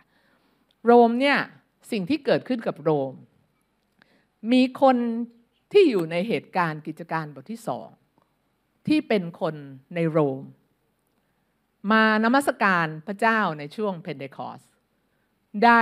มีประสบการณ์กับพระเยซูกับพระวิญญาณบริสุทธิ์ ได้ต้อนรับพระเยซู ดีใจมากชื่นชมยินดีมาก กลับไปบ้าน กลับไปบ้านที่โรม แล้วก็เริ่มดำเนินความเชื่อ เริ่มตั้งคิตจักร เริ่มประกาศทำให้มีที่โรมเวลานั้นก็จะมีผู้เชื่อ ทั้งเป็นคนยิวที่ รับเชื่อพระเยซู กับคนต่างชาติคือคนโรม ที่เชื่อเพราะว่าคนยิวประกาศ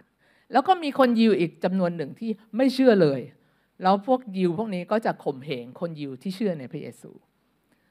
แล้วบริบทของคิตจักรในโรมเนี่ยมันก็ประมาณนี้คล้าย ๆ กันกับอีกอึดคิตจักรอื่น ๆ ที่มีลักษณะเดียวกันคือ มีคนที่เชื่อในพระเยซูมีประสบการณ์ในพระเยซูแล้วกลับไปที่บ้านของตัวเอง อาจารย์เปโลเนี่ยดูแลเหมือนกับต้องอภิบาลคิตจักรในโรม โดยผ่านทางจดหมายฝาก แล้วบริบทของที่นั่นเนี่ยก็วุ่นวายพอสมควรนะคะเพราะว่ามีอย่างที่ดิฉันบอกก็คือมีคนโรมที่ต้อนรับพระเยซู แล้วก็กลับไปในบ้านเมืองของตน ตั้งคิตจักรประกาศพอประกาศประกาศคนต่างชาติ คนต่างชาติก็มีคนต่างชาติที่มาเชื่อในพระเยซู ทีนี้คนต่างชาติกับคนยิวเนี่ยต่างกันมาก ต่างกันมาก คือบ้านเราเนี่ยคนพม่ากับคนไทยยังต่างกันเยอะเนาะอะไรที่พม่ากินบางทีเรากินไม่ได้ เรากินเราท้องเสียมีอันเป็นไป พม่าไม่เป็นไรเลยอดทนมากอึดต่างกันมาก แต่เขาเขาไม่ได้แค่ต่างกันในเขาต่างกันพื้นฐานความเชื่อจริยธรรม คนโรมเนี่ยเขาเรื่องของคนโรมก็ใช้ชีวิตในความบาปเยอะนะคะในขณะที่คนยิวเคร่งธรรมบัญญัติ แล้วคนยิวก็ยังมีคำถามว่า เฮ้ย พอมาเชื่อในพระเยซูต้องเข้าสุนัตไหม ต้องทำไอ้นี่ไหนต้องถือธรรมบัญญัติไหม ดังนั้นเนี่ยบริบทของคิดจักรในเวลานั้น โดยเฉพาะคิดจักรที่โรมเนี่ยมันวุ่นวายมาก บวกกับมีการข่มเหงเกิดขึ้น เพราะว่าพวกยิวที่ไม่เชื่อพระเยซูก็บอกเอ้นี่มาจากไหน เอาความเชื่อในพระเจ้าพระเยโฮวาของเรามาปะปนกับเรื่องของคนคนนี้ที่แบบบอกว่าเป็นขึ้นจากความตายในที่สามวุ่นวายเกิดความวุ่นวายเกิดขึ้นมาก แล้วตามประวัติศาสตร์ก็คือ เนื่องจากมันวุ่นวายมาก เวลานั้นจักรพรรดิคราวดีอัสเนี่ยเลยบอกว่าเฮ้ยยิวพวกคุณอยู่ในโรมของเราเนี่ยทำให้โรมปวดมากเลย พวกยิวคุณกัดกันเอง คุณวุ่นวายมาก แล้วแถมกับมีคนโรมส่วนหนึ่งเข้าไปร่วมผสมลงกับคุณด้วยคราวดีอัสเลยไล่คนยิวออกจากโรมทั้งหมดสี่หมื่นคนเวลานั้น ออกไป ในจำนวนนั้นมีพริสติล่ากับอะควิล่าอยู่ด้วย แล้วถ้าอ่านเอาอ่านในพระพัมพีเลยเพราะคู่นี้ก็เลยย้ายไปอยู่ที่โคริน พอย้ายไปอยู่ที่โครินธ์เจออปอลโลที่นั่น แล้วได้ disciple ได้แบบสร้างสาวกอปอลโล เวลาเราอ่านเรื่องราวแบบนี้เนี่ยบางครั้งดิฉันรู้สึกทึ่งมากเลย คืออพอลโลนี่ก็เป็นอีกคนหนึ่งที่ไม่เคยเจอพระเยซู แต่อพอลโลเนี่ยถูกสร้างสาวกเนี่ยโดยสาวกของสาวกอีกทีหนึ่งนะคือพริสซิล่ากับอะควิล่าแต่ปรากฏอพอลโลเนี่ยเป็นคนที่สอนพระธรรมของพระเจ้าดีมาก และ อ่านในพัมพีสิมันจะมีชื่อแบบเปาโลอปอโล มันดูเหมือนแบบเฮ้ยประมาณอยู่ในห้องเดียวกันนะคลาสเดียวกัน ระดับใกล้เคียงกัน คนคนสมัยก่อนที่เขาแบบเขามีประสบการณ์กับพระเจ้าเอ้ยเขาทำไงนะเขาบุกขนาดไหนนะ จนเขามีความเชื่อที่มันมันลึกซึ้งมันมันกล้าแก่งขนาดนั้นนะถ้าเขาทาได้เราก็ทำได้พี่น้องลุกขึ้นลุกขึ้นเขาทำได้เราก็ทำได้ นี่กลับมากลับมาที่โรมคราวนี้ก็ไล่ออกไปไล่ไปไล่ไป คนคนยิวในโรมก็กระจัดกระจายกันไปทำที่ต่างๆห้าปีต่อมาเปลี่ยนเปลี่ยนกษัตริย์ คือต่อมาก็เป็นจักรพรรดิเนโรขึ้นมา พอเนโรขึ้นมาเนโรบอกยิวมันไม่อยู่นี่ทำให้โรมของเราเสียผลประโยชน์ ไปตามมันกลับมา ก็ไปตามคนยิวกลับมานะคะแล้วลองคิดสภาพของคริสตจักรเวลานั้น เวลานั้นคริสตจักรในโรมเนี่ยส่วนใหญ่เนี่ยเป็นคนที่เป็นคนต่างชาติแล้ว คือเป็นคนโรม ขณะเดียวกันมีคนยิวที่เชื่อในพระเยซู หรือเรียกว่าเป็นเมสเซียนิกยิว แล้วพร้อมๆกันไปนั้นก็จะมีสายข่มเหงก็ตามมาตลอด คือพวกยิวที่ไม่เชื่อเลย ไม่ต้องการไม่เชื่อแล้วก็ตามข่มเหงตลอด นอกจากข่มเหงแล้วจะมายัดเยียดว่า พวกคุณต้องเข้าสุนัตพวกคุณต้องถือธรรมบัญญัติพวกคุณต้องถือตามตามตามอย่างที่คนยิวถือ นั่นเป็นเหตุให้อาจารย์เปาโลเนี่ยปล่อยจดหมายฝากมาหลาย ๆ ฉบับ แล้วเพื่อที่อธิบายสิ่งที่เป็นพื้นฐานความเชื่อ และสิ่งที่สำคัญมากคือ เราเป็นคนชอบธรรมโดยความเชื่อ เพราะว่าตอนอับราฮัม พระเจ้าเลือกอับราฮัมเนี่ยพระเจ้าเรียกอับราอับราฮัม พระเจ้าเลือกอับราฮัม ตอนนั้นยังไม่มีธรรมบัญญัติแม้แต่ตัวเดียว คุณลักษณะที่พระเจ้าเลือกอับราฮัมคือความเชื่อ อาจารย์เปโลต้องตัวยังไม่ไปถึงโรมเลยนะ แต่ว่าต้องออกส่งจดหมายเพื่อที่จะสอนพี่น้องในโรมถึงความเชื่อ พื้นฐานความเชื่อ เราเป็นคนที่ชอบทำในพระเยซูคริสต์ทางอะไรบ้าง เวลาเรามาดูหนังสือโรมใกล้ๆหนังสือโรมเป็นหนังสือเล่มหนึ่งที่ดิฉันว่ามันอัศจรรย์มาก เพราะว่ารู้สึกเหมือนอาจารย์เปโลเนี่ยคืออาจารย์เปโลไม่รู้ตั้งใจหรือไม่ไม่ตั้งใจแต่ดิฉันรู้สึกอาจารย์เปโลอธิบายทุกอย่างอย่างเป็นระบบมากๆ โรมบทที่หนึ่งมาถึงอาจารย์เปโลใช้คำว่าอะไรด่าโรมก่อน ด่าคนโรมโดยด่าคริสเตียนโรมก่อน เราจำได้ว่ากรรมชั่วของมนุษยชาตินะโรมบทที่หนึ่งมาถึงอาจารย์เปโลใส่เลย บอกว่าเนี่ยคนที่คนพอทำบาปไปเรื่อยๆเนี่ยพระเจ้าก็ปล่อยให้คุณทำบาปไปเรื่อยๆ แล้วคุณจะรับผลของสิ่งเหล่านี้ที่เป็นความบาปของคุณพอบทที่สองออด่าคนยิวคือโดหนึ่งกับสองเนี่ยก็คือว่าทั้งสองชนชาติเนี่ยว่า พวกคุณทำใช้ชีวิตที่ไม่ได้ยำเกรงพระเจ้า คุณกำลังอยู่ต่อหน้าพระพิโรธของพระเจ้า นี่เป็นสิ่งที่อาจารย์เปโล ตักเตือนนะคนเวลานั้น พอเข้าถึงโรมบทที่สามเรารู้จักโรมบทนี้ดี เรามีพ่อพัมพีหลายข้อที่เป็นข้อพัมพีที่ที่เราเราท่องจำได้สำหรับใช้ในการประกาศพระกิตติคุณนะคะอย่างเช่น ทุกคนทำบาปและเสื่อมจากพระสิริของพระเจ้าในโรมบทที่ 3 ข้อที่ 23 อาจารย์เปโลสอน อาจารย์เปโลเตือนคนของพระองค์คนของพระเจ้านะอย่างอย่างเป็นระบบพูดถึง ในในโรมบทที่ 3 บอกว่าทั้งยิวและกรีกเนี่ยมนุษย์ทุกคนอยู่ใต้อำนาจของบาป แล้วพระเยซูช่วยทั้งคนที่เข้าสุนัตและไม่เข้าสุนัตแล้วพระเจ้าให้ความชอบธรรมโดยไม่คิดมูลค่าโดยทางผ่านทางพระเยซู พอโรมบทที่ 4 อาจารย์เปาโลเข้าว่าทั้งยิวและต่างชาติเป็นบุตรชายบุตรหญิงของอับราฮัมไม่ว่าคุณจะเป็นยิวหรือไม่เป็นยิว คุณเป็นลูกของอับราฮัม เราเป็นทายาทที่ขึ้นอยู่กับทางความเชื่อ พอบทที่ 5 อาจารย์เปาโลเข้าว่า ผลของผลของชีวิตที่ถูกชำระให้เป็นคนที่ชอบทำเป็นอย่างไร บทที่ 6 อาจารย์เปาโลกำชับคนต่างชาติว่าอย่ากลับไปใช้ชีวิตเดิมๆ ชีวิตที่ไม่มีจริยธรรมของคุณนะคะบทที่บทแล้วก็บอกอยู่ว่าอย่าเป็นพวกที่เข่งกฎบัญญัติแล้วคิดว่าเราจะได้รับความชอบธรรมโดยผ่านทางธรรมบัญญัติเพราะมันไม่ใช่อย่างนั้น แล้วก็เข้ามาอธิบายในโรมบทที่ 7 พูดถึงธรรมบัญญัติที่มีผลต่อชีวิตของคนเหมือนกับการแต่งงาน เวลาพ่อพีพูดภาพของการแต่งงานการแต่งงานเป็นพันธสัญญา เวลาแต่งงานเนี่ยพันธสัญญาของการแต่งงานอยู่ยาวไปจนกว่าคนใดคนหนึ่งจะเสียชีวิต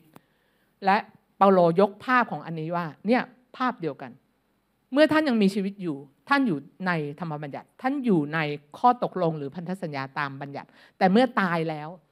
และเมื่อเราเป็นของพระเยซูคริสต์เราถูกตึงไว้กับพระคริสต์แล้ว เราตายร่วมกับพระคริสต์แล้ว ดังนั้นเราไม่ได้อยู่ใต้ธรรมบัญญัติอีกต่อไป และนี่เป็นสิ่งที่จันเปาโลสอนในโรมบทที่ 7 เพราะโรมบทที่ 8 โรมบทที่ 8 นี้เป็นโรมที่ดิฉันส่วนตัวดิฉันชอบมาก ถ้าดิฉันถูกติดเกาะแล้วก็เขาให้ฉีกพระคัมภีร์ไปได้สองหน้าดิฉันจะฉีกโรมบทที่ 8 ไป เพราะว่าโรมบทที่ 8 ตั้งต้นด้วยว่าเหตุฉะนั้นไม่มีการกล่าวโทษ no condemnation สำหรับคนที่อยู่ในพระเยซูคริสต์พี่น้องอันนี้ปอลอยกันนี้ดิฉันแถมมีคืนหนึ่ง มีคนมีคนคนหนึ่งมาเล่าให้ดิฉันฟังว่าเขาฝันว่าเขาอะแต่งตัวไปอาบน้ำคนอื่นเขาแต่งตัวปกติหมด แต่เขาคนเดียวอะใส่ชุดที่จะไปอาบน้ำคือชุดที่เป็นจะไปอาบน้ำปกติมันก็ไม่เรียบร้อยเนาะนุ่งกระจมอกอะไรก็ว่าไปอะไรเงี้ยเขาจะเขาก็จะไปอาบน้ำเสร็จแล้วเขาบอกเขาหาเสื้อผ้าสะอาดของเขาไม่เจอทำไมไม่รู้หาไม่เจอ รู้ว่าใส่ไว้ในกระเป๋าใบหนึ่งแล้วมันหาไม่เจอ แล้วเขาก็ใส่แต่งชุดที่จะไปอาบน้ำเนี่ย แล้วคนอื่นก็มองเขา เขาบอกว่าเขาไม่ได้คิดอะไรมาก แต่สิ่งที่เขาสนใจก็คือ ฉันอยากอาบน้ำแล้วฉันอยากได้เสื้อผ้าสะอาดของฉัน แต่หาไม่เจอ ในที่สุดเขาเลยไปเอาเสื้อผ้าชุดเก่าของเขาที่เขาถอดเปลี่ยนไปแล้วเอากลับมาใส่พอกลับมาใส่แล้วเขารู้สึกว่าโล่งอกหน่อย ค่อยเหมือนคนอื่นหน่อย แล้วฝันเขาจบแค่นั้น แล้วตอนที่เขาเล่าให้ดิฉันฟังเนี่ยดิฉันรู้สึกดิฉันเก็ตทันทีเลยเวลาที่เราพ่อพีพูดถึงความสัญญลักษณ์ของเสื้อผ้าคือความชอบธรรม พระเยซูให้เสื้อผ้าใหม่กับเรา เป็นความชอบธรรม เมื่อพระองค์ให้เราเป็นคนชอบธรรม เราก็เป็นคนชอบธรรมจริง ๆ แต่บ่อยครั้งเรายังถูก อะไรก็ตาม ไม่ว่าจะเป็นค่านิยมของโลกหรือว่าเป็นอิทธิพลของโลก หรือเป็นอะไรเดิมๆในชีวิตของเรา ที่มันบอกเราว่า ยังไม่ชอบทำหรอก อย่างนี้จะชอบทำได้ยังไง ทั้งที่พระคัมภีร์บอกกับเราอย่างชัดเจนว่า เราเป็นคนชอบธรรมไม่ใช่ด้วยการกระทำของเรา แต่โดยความเชื่อในพระเยซูฟิลิปปีบอกว่าไม่มีความชอบธรรมที่มาจากธรรมบัญญัติแปลว่าไม่มีความชอบธรรมที่มาจากเราเอง และเมื่อพระเยซูบอกว่าเราเป็นคนชอบธรรมเราเป็นคนชอบธรรมบ่อยครั้งเวลาที่เรารู้สึกว่าเราไม่เหมือนคนอื่น เราไปหยิบเสื้อผ้าชุดเก่ามาใส่ จะได้ดูเหมือนคนอื่น ไม่ใช่ อย่าให้มีอะไรมาฟ้อง หรือว่ามาหลอกเราว่า เราไม่ชอบทำเพราะว่าพระเยซู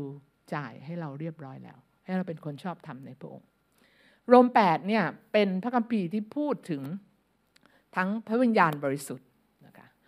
เราเป็นคนชอบทำโดยทางพระเยซูเราไม่ได้อยู่ใต้กฎของความบาปและความตาย เราอยู่ใต้กฎของพระวิญญาณแห่งชีวิตในพระเยซูคริสต์และพูดถึงพระพระเจ้ารักเรามาก ความรักของพระองค์ที่มีต่อเราคือพระองค์เป็นพ่อของเรา แล้วเพื่อจะ make sure ให้เราไม่รู้แน่ๆว่าเราเป็นลูกคือพระองค์ให้พระวิญญาณบริสุทธิ์กับเรา เพื่อจะยืนยันกับเราว่าเราเป็นลูก เพื่อจะสอนเราให้เราเรียกพระองค์ว่าอับบาพระบิดาเพื่อจะนำเราแล้วในโรม8 ช่วงท้ายๆบทหน่อย พูดถึงความรักของพระเจ้าที่มีต่อเราที่สุดยอดมาก ไม่มีอะไรที่จะทำให้เราขาดจากความรักของพระองค์ที่มีต่อเราได้ ไม่ว่าจะเป็นความตายทุสวรรค์อะไรก็ตามทำให้เราไม่สามารถทำให้เราขาดจากความรักของพระเจ้าได้ แล้วพอจบโรมบทที่ 8 อันลึกซึ้งหนาแน่นอิ่มอวบนะคะไม่รู้จะใช้คำอะไรดีเด็ดกลับบ้านไปอ่านนะคะกลับไปอ่านโรมบทที่ 8 นะคะ เข้าโรม 9 10 11 ตรงนี้พูดถึงสัมพันธ์ระหว่างยิวกับต่างชาติ พวกเราที่ เคยไปสัมมนาวันนิวแมนหรือว่าเราได้ได้ฟังคำสัมมนาที่พูดถึงเรื่องของยิวอิสราเอลที่มีนัยยะที่มีความสำคัญต่อยิวต่อต่อคริสเตียนเนี่ยเรามีพอจะมีพื้นฐานพอสมควร ในตรงนี้เนี่ยเป็นตอนที่อาจารย์เปาโลเนี่ยอธิบาย เพราะว่าสภาพของคิดจักรเวลานั้น คือเขามีคนสองกลุ่มที่แบบแยกกันอย่างเด่นชัด แล้วอาจารย์เปาโลอธิบายว่าคุณน่ะ แท้จริงแล้วในเอเฟซัสบอกคุณเป็น one new man โดยพระเยซูคริสต์คุณเป็นคนใหม่คนเดียวในพระเยซูคริสต์แต่แล้วกลไกของพระเจ้าในการที่พระองค์นำความรอดมายังคนทั้งหลาย พวกเราที่นี่เนี่ยกลไกของพระองค์ในการนำความรอดมันเป็นยังไง เมื่อมันผ่านมาทางอิสราเอลเนี่ยพระคัมภีร์พูดถึงในตั้งแต่โรมบทที่บทที่9นะคะบทที่9เนี่ยอาจารย์เปาโลเริ่มต้นบอกว่าเนี่ยพระเจ้าเลือกอิสราเอลนะแล้วข้าพเจ้า ข้าพเจ้าทุกข์หนักเจ็บร้อนใจ พร้อมถูกสาบถูกตัดขาดจากพระคริสต์เพราะเห็นแก่เชื้อชาติของข้าพเจ้าตามเนื้อหนังนะคะอันนี้เนี่ยดิฉันอยากจะบอกว่า คือไม่ใช่ว่าอาจารย์เปาโลเป็นพวกเขาเรียกว่าอะไรนะแพทริออตเป็นพวกแบบรักชาติมากมาย คืออาจารย์เปาโลก็รักชนชาติของท่านแหละ แต่ฟิลิปปีบทที่หนึ่งอาจารย์เปาโลบอกว่าข้าพเจ้ามีชีวิตอยู่เพื่อพระคริสต์ข้าพเจ้าไม่ได้มีชีวิตอยู่เพื่ออิสราเอลชนชาติของข้าพเจ้าข้าพเจ้ามีชีวิตอยู่เพื่อพระคริสต์ ในฟิลิปปีบทที่สามอาจารย์เปาโลบอกว่าข้าพเจ้าเห็นว่าทุกอย่างที่ข้าพเจ้ามีอยู่เนี่ยมันเป็นการขาดทุนและเป็นเศษขยะ เมื่อเทียบกับคุณค่าอันสูงยิ่งของการรู้จักพระเยซูคริสต์ภาพตรงนี้เนี่ยมันทำให้เราเห็น priority เห็นหัวใจของอาจารย์เปาโลว่าอะไรสำคัญที่สุดเปาโลไม่ได้อยู่เพื่อช่วยกูชนชาติของตัวเองเปาโลอยู่เพื่อสิ่งที่ท่านบอกว่ามีค่าที่สุดในชีวิตของท่านคือพระเยซูคริสต์ตรงนี้เนี่ย เปาโลไม่ได้กำลังบอกว่า เออเขายินดีทำเพื่อชนชาติของเขาเพื่อชนชาติของเขา แต่มันสะท้อนถึงหัวใจของเปาโลที่มีต่อหัวใจของพระเจ้าพระบิดาที่เปาโลรัก เขาก็รักอิสราเอลนะ แต่เมื่อเขาบอกว่าข้าพเจ้ายินดีถูกตัดขาดจากพระคริสต์เพื่อเห็นแก่แผนการหัวใจของพระเจ้า ที่พระองค์มีต่อคนทั้งหลายของพระองค์ โดยพระเจ้าเลือกอิสราเอลเพื่อที่จะเป็นชนชาติหนึ่ง ให้ทั่วโลกเห็นว่า พระเจ้ารักษาพระสัญญาขนาดไหน พระเจ้ารักขนาดไหน พระเจ้าอุทิศตนขนาดไหน พระเจ้าอดทน อดทน อดทน อดทนขนาดไหน พระเจ้ามีความหวังใจขนาดไหน ตอนที่ดิฉันเป็นเด็กนะคะเด็กเด็ก ดิฉันอายุขึ้นตอนด้วยเลขห้าแล้วนะคะคือคือแบบไม่ต้องเขินก็ได้นะคือคนคงจะรู้อะไรเงี้ยดูหน้าก็รู้แล้วพี่อะไรเงี้ยตอนที่ตอนที่ดิฉันยังจำความไม่ได้นะคะดิฉันมีพี่น้องห้าคนแล้วก็ พ่อต้องทำงานเยอะมากพอเลี้ยงลูก แล้วที่บ้านเด็กตอนเด็กๆเราไม่ได้เราเราเราไม่ได้มีมากมาย แล้วก็พ่อทำงานเยอะเพราะว่าย่าป่วยน้าป่วยนะคะเสร็จแล้ว ตอนที่พี่สาวคนโตของดิฉันเนี่ยคุณพ่อเลี้ยงไม่ใช่คุณพ่อเลี้ยงคุณม่าคุณม่าเลี้ยง คุณย่าเลี้ยง แล้วก็วันที่เขาต้องไปที่โรงเรียนอนุบาลและเขาต้องใช้สีระบายสีนะคะเป็นครั้งแรก เขาไม่มีสี คืนนั้นพ่อคุณพ่อที่ฉันทำงานเสร็จดึกมาก แล้วก็ไปหาสี แล้วก็เอาสีไปให้ลูก พอเอาสีไปเสร็จเนี่ยกลับ กลับบ้านไม่ได้ละเพราะว่ารถมันไม่มีละไม่มีรถเมล์ละคุณพ่อเอาสีไปให้ลูก แล้วก็เดินกลับบ้านนะคะแล้วก็อาม่าดิฉันเนี่ยก็เล่าเรื่องนี้ให้ฟัง ตอนนี้ดิฉันยังคิดยังไม่เกิดยังไม่เกิด ดิฉันคิดในใจว่า ถ้าป้าทำให้เจ๊เนี่ยป้าก็ทำให้ลูกเหมือนกัน ดิฉันไม่มีความสงสัยเลย ดิฉันไม่มีความสงสัยดิฉันรู้ว่าถ้าพ่อดิฉันทำให้พี่สาวดิฉัน พ่อก็จะทำให้ดิฉันเหมือนกัน แล้วนี่เป็นภาพเดียวกันกับที่ดิฉันอยากจะสะท้อนให้เห็นหัวใจของพระเจ้าว่า สิ่งที่พระเจ้าทำให้อิสราเอล พระเจ้าจะทำให้เราเหมือนกันพงเลือกชนชาตินี้เนี่ยเพื่อจะคุณจะเห็นหัวใจของพระเจ้าว่ามันมันต้องมีวิธีคือมันต้องบางครั้งมันต้องมีอะไรทาร์เก็ตบางอย่าง เพื่อเราจะเห็นเห็นชัดๆเห็นโต้งโต้งเพื่อเราจะรู้ว่าเนี่ย เป็นแบบนี้ พระเจ้าเลือกแบบนี้เพื่อเราจะเห็นหัวใจของพระองค์ เพื่อเราจะเห็นว่าเวลาพระเจ้ารักแบบ stubborn love อะยังไงก็รักอะมันเป็นยังไง จนทุกวันนี้คือจนถึงเหตุการณ์ในพระคัมภีร์เนี่ยเรารู้ว่าอิสราเอลทำไม่ดีกับพระองค์มากมาย และอิสราเอลทอดทิ้งพระเยซูคือไม่รับความชอบธรรมที่มาจากพระเจ้า แต่ว่าเอาความชอบธรรมที่ตัวเองตั้งขึ้นเป็นความชอบธรรม พระเจ้าว่าอยังรักเขา พระคัมภีร์บอกว่าพระองค์ไม่ได้กลับพระทัยในการทรงเลือกและในการให้ของประทาน อันนี้อุ่นใจคุณไหม พวกเราบางคนเรารู้สึกว่า ถ้าเราไม่ได้ใช้ของประทาน เดี๋ยวพระเจ้าจะเอาคืน พระคัมภีร์ตอนนี้บอกนะคะ ว่าพระเจ้าไม่ได้กลับพระทัยในการทรงเลือกและในการให้ของประทานนะครับในบทที่ 9 พูดถึง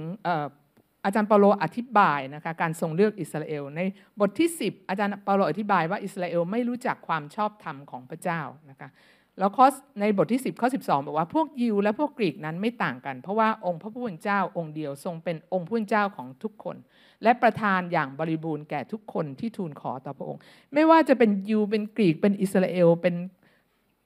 ระองค์เป็นองค์ผู้เป็นเจ้าของทุกคน และประทานอย่างบริบูรณ์แก่ทุกคนที่ทูลขอจากพระองค์พอถึงบทที่11นะคะซึ่งเป็นบทที่เนื้อหาค่อนข้างที่จะชัดเจนถึงภาพของ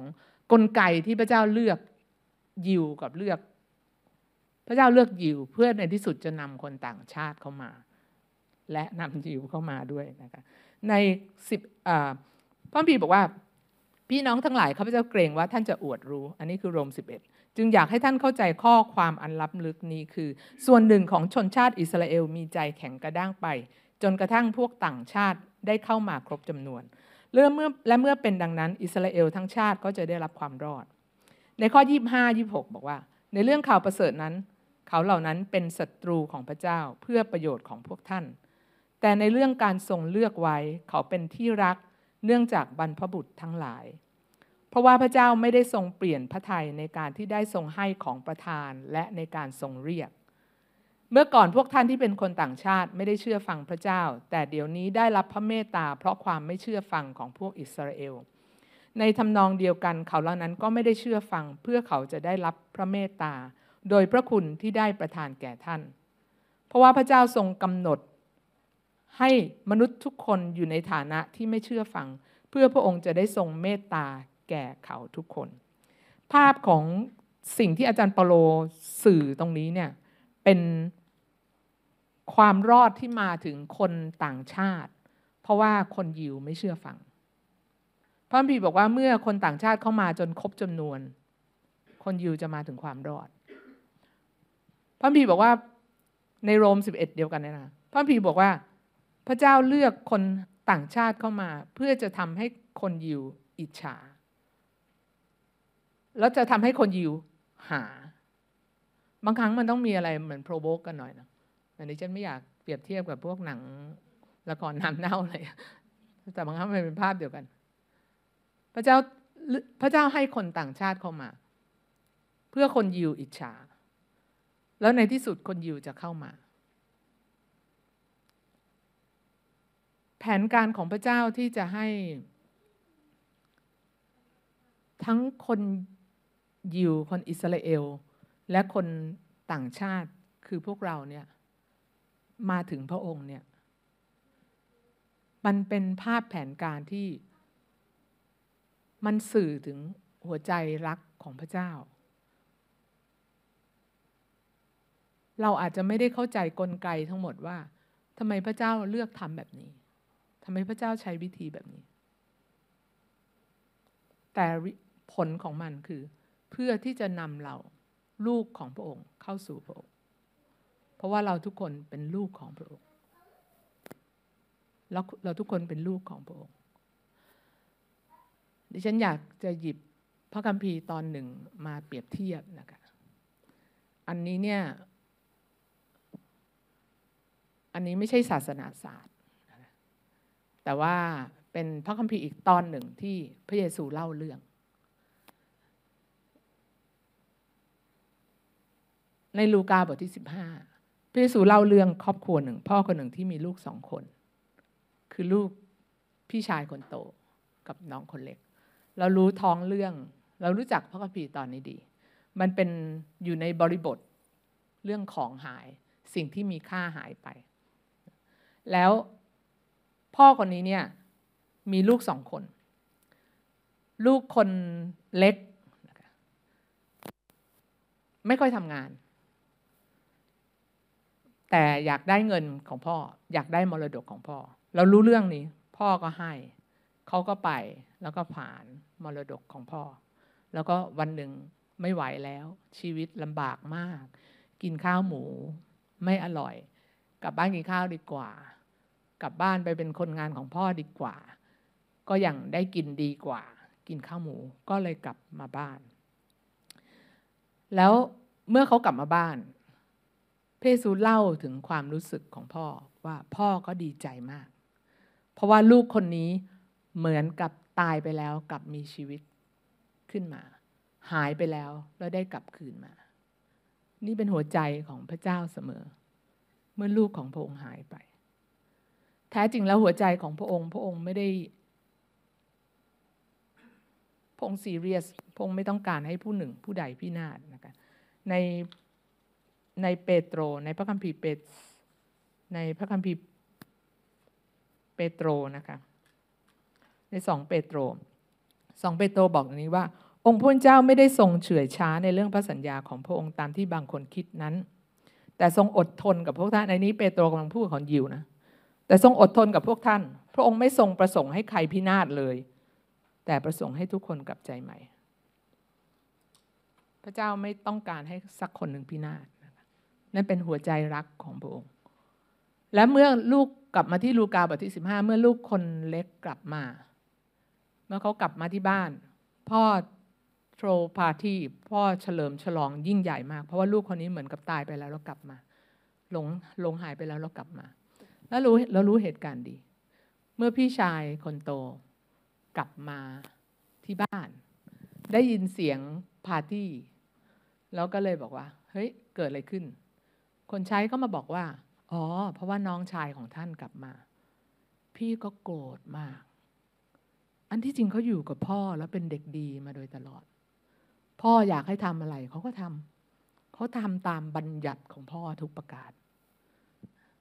แต่ไอ้น้องนี่เนี่ยมันไม่เคยทำตามเลย มันใช้ชีวิตเละเทะมากแล้วมันเอาสมบัติของพ่อไปผลาญพอกลับมาพ่อก็ยังจัดงานเลี้ยงต้อนรับมันอีก แล้วพ่อคืนทุกสิ่งทุกอย่างให้มัน ใส่เสื้อ ใส่แหวน ใส่รองเท้า คืนสถานะทุกอย่างให้มัน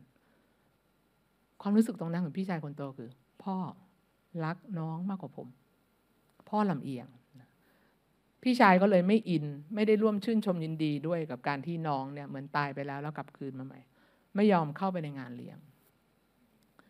พ่อก็เลยออกมาตาม พ่อก็เลยออกมาตามแล้ว พ่อก็บอกว่าลูกน้องเนี่ย เหมือนกับเขาตายไปแล้ว แล้วได้กลับคืนมาใหม่ พ่อก็ดีใจ ส่วนลูกนะ่ะประโยคนี้ฟังดีๆนะคะ ลูกเอ๋ย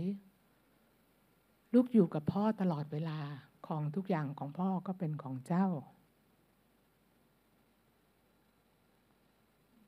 ถ้าคนคนหนึ่งพูดกับคุณแบบนี้ ถ้าพ่อของคุณพูดกับคุณแบบนี้ ของทุกอย่างของพ่อก็เป็นของเจ้า มันบอกหัวใจของพ่อที่มีต่อลูก ลูกสองคนนี้เนี่ยแตกต่างกันมาก โดยบุคลิก โดยการวางตัว แต่เขามีอย่างหนึ่งที่เหมือนกัน คือเขาไม่เคยรู้ว่าพ่อรักเขา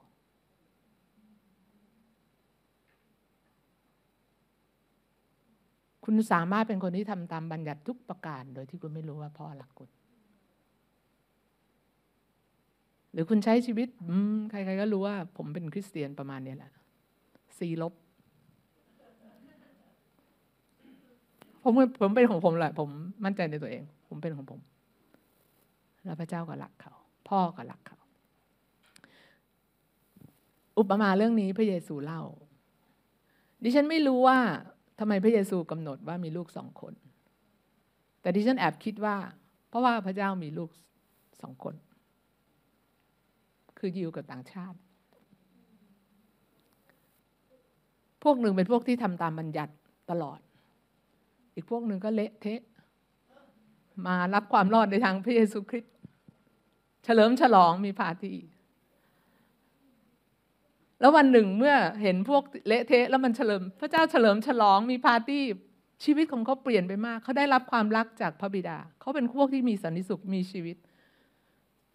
แล้วเขาเข้าไปในไปเจอกับคนยิว คนยิวจะมองเฮ้ยพวกนี้คริสเตียนทำไมชีวิตมันมีความสุขขนาดนี้ทำไมชีวิตของมันมีความอิ่มเอมขนาดนี้เฮ้ยพระเจ้ารักมันมากกว่ารักเราอ เราเป็นพวกที่ทำตามบัญญัติ เราเป็นลูกตั้งแต่ที่พระองค์ทรงเลือกไม่ใช่เหรอ และอิสราเอลจะถูกโปรกถูกกระตุ้น ถูกทำให้อิจฉา ว่าทำไมพระเจ้ารักพวกเขา พระเจ้าไม่รักผมเหรอ และเมื่ออิสราเอลแสวงหาจริง ๆ เมื่อเขาถามคำถามเหมือนอย่างเดียวกับที่พี่ชายคนโตนี้ถาม คำถามนี้คงจะไม่เคยถูกถามมาก่อนเลย เพราะว่าไม่เคยมีเหตุการณ์ทำนองนี้เกิดขึ้น ทั้งที่ศักยภาพความคิดข้างในมันเป็นอย่างนั้นอยู่แล้วว่า เขาไม่เคยคิดว่าพ่อรักเขา แต่คำถามนี้มันถูกกระตุ้นให้ถามเมื่อวันหนึ่ง เขาเห็นน้องมันทำไม่ดี แต่มันได้รับความรักของพ่อทำให้เขาถามว่าพ่อแล้วผมล่ะ ขอแพะสักตัวได้ไหมจะได้ไปเลี้ยงกับเพื่อน พ่อบอกว่าลูกเอาไปหมดเลยลูก ของทุกอย่างของพ่อก็ของลูก พระบิดาสำแดงหัวใจของพระองค์ ที่พระองค์มีต่อลูกของพระองค์ดิฉันต้องสารภาพว่าดิฉันเป็นคนหนึ่งที่ไม่ค่อยอินกับอิสราเอลเท่าไหร่ดิฉันแต่ดิฉันชอบอะไรที่แบบเวลาไปฟังรับบี หรือว่าฟังยกตัวอย่างนะอาจารย์อาเชอร์อินเทเตอร์เนี่ยโหสอนพระมีดีมาก สอนแล้วมันเหมือนทำให้เราเห็นมิติ เหมือนมันเป็น background บรรยากาศวัฒนธรรมของพระเยซู เพราะว่าเขาสอนด้วย mindset แบบคนยิว วิธีคิดแบบคนยิว มันสุดยอดมาก แต่ที่ฉันต้องยอมรับว่าที่ฉันไม่ได้ถึงกับอินมาก แต่เมื่ออ่านพระคัมภีร์เมื่อทำความเข้าใจเมื่อช่วงประมาณเดือนที่ผ่านมาดิฉันรู้สึกพระเจ้าพูดกับดิฉันเรื่องนี้ ไม่ได้พูดเรื่องอิสราเอลนะ แต่พูดเรื่องหัวใจของพระบิดา หัวใจของพระองค์ ที่พระองค์มีต่อเราที่เป็นคนต่างชาติ และอิสราเอล ที่พระเจ้ากำหนดไว้ก่อนเป็นต้นแบบพระองค์เลือก และพระองค์ไม่เคยเปลี่ยนพระทัยในการเลือกของพระองค์ ในการประทานของประทานของพระองค์ ดิฉันเรียนหัวใจว่า แล้วดิฉันเหมือนจับกริมส์แบบจับนิดหนึ่งของความรู้สึกของอาจารย์เปโล ดิฉันรู้ว่าจารย์เปโลบอกว่าข้าพเจ้ายินดีที่จะถูกตัดขาดจากพระคริสต์เพื่อเห็นแก่ชนชาติของข้าพเจ้าเนี่ยมันไม่ได้หมายถึงว่าเพื่อยิว แต่มันหมายถึงว่าเพื่อแผนการของพระบิดา เพื่อหัวใจของพระบิดา หัวใจของพง์ที่รักมาก เวลาที่เรารับรู้ว่าพระองค์รักเราเนี่ย มันดีมากเลยนะคะดีมากๆ แต่ขณะเดียวกัน รับรู้หัวใจของพระองค์ด้วย รับรู้หัวใจของพระบิดาว่าพระองค์รู้สึกยังไง ดิฉันเล่าสิ่งนี้เพราะว่า ไม่ใช่เพราะว่ามันเป็นเทศกาลยิวช่วงนี้ แต่ว่าอยากจะแชร์สิ่งที่เป็นเป็นหัวใจของพระองค์ที่พระองค์มีต่อ ลูกสองคน พงไม่ได้รักใครน้อยกว่าใครเลย พงรักมากและต้องการลูกทั้งสองคน ให้เราเข้าใจหัวใจของพระบิดานะคะ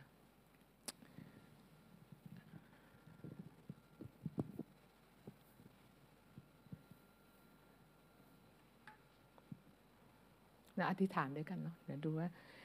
พระวิญญาณบริสุทธิ์นำเรายังไงพระเจ้า ขอบคุณพระองค์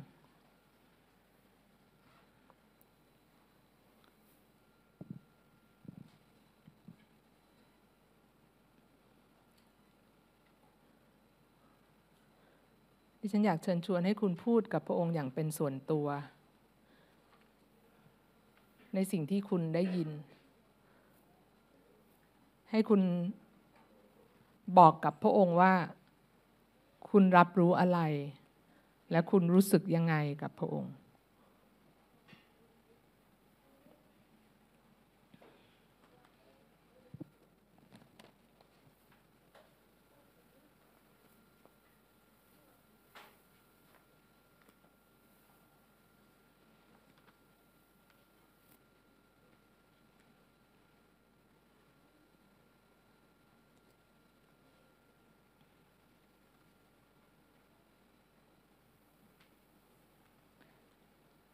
ข้าแต่พระเจ้ามีบทเพลงหนึ่งที่บอกว่า แม้ว่าข้าพงจะมีชีวิตมีชีวิตอยู่เป็นนับพันปี หรือมีสติปัญญาเหมือนโซเครติสข้าพงก็ยังไม่เข้าใจความรักของพระองค์ข้าแต่พระเจ้ามันเป็นอย่างนั้นจริง ๆ เราไม่เข้าใจคุณภาพความรักของพระองค์ เราไม่เข้าใจความลึกล้ำของความรักของพระองค์ เราไม่ได้เข้าใจหัวใจพระบิดาของพระองค์ลูกอธิษฐานการสำแดงของพระองค์ การเปิดเผยสำแดงของพระองค์ ที่เราจะรับรู้หัวใจของพระองค์ ที่มีต่อเรา และขณะเดียวกันหัวใจของพระองค์ที่มีต่อ ชนชาติที่พระองค์เลือกไว้เป็นต้นแบบ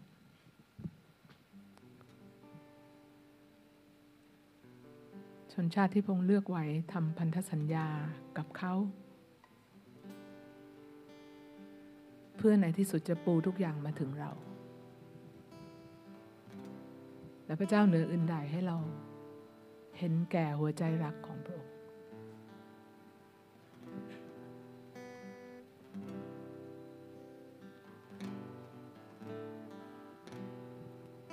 เราขอรับความรักของพระองค์ สำหรับตัวเราเอง และรับความรักของพระองค์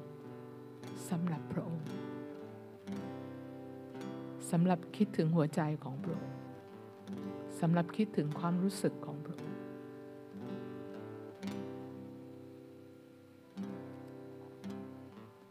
สำหรับที่จะอยากจะแบ่งเบาความรู้สึกของพระองค์ อยากจะทำตามหัวใจของพระองค์ เหมือนจันเปาโลที่ ยินดีสละ แม้สิ่งที่ล้ำค่าที่สุด เพื่อจะให้หัวใจของพระเจ้ายินดี เพื่อน้ำพระทัยของมงจะสำเร็จ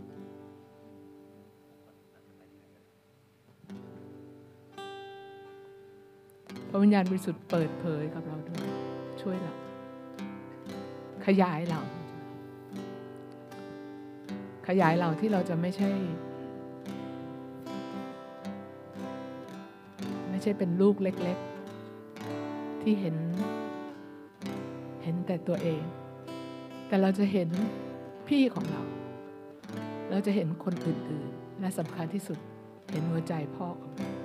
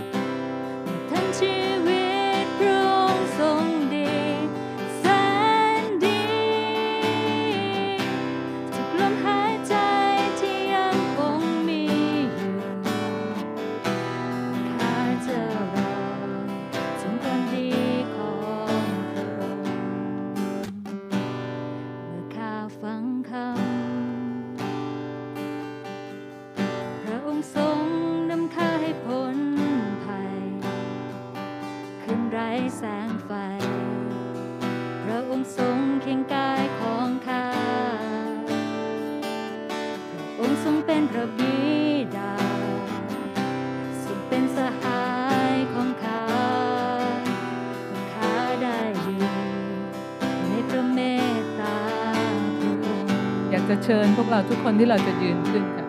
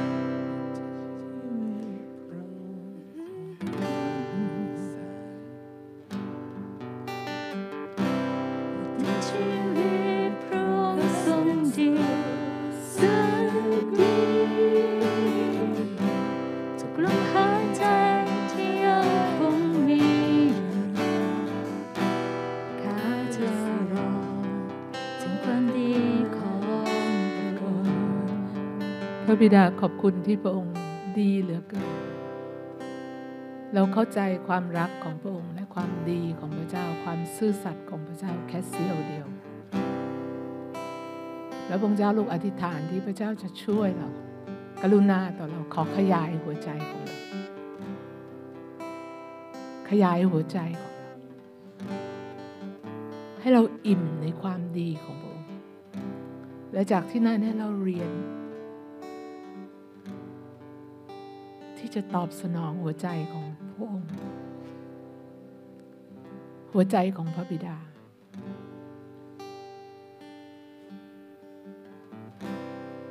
ให้เรารับความรักของพระองค์ และตอบสนองความรักของพระองค์ ช่วยเราที่ความรักของพระองค์ทำให้เราเป็นผู้ใหญ่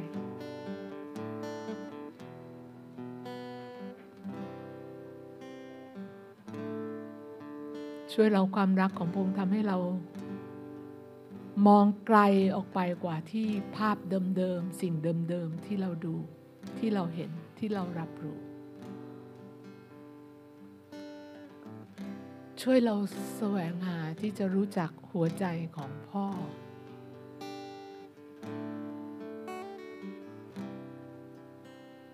พงมี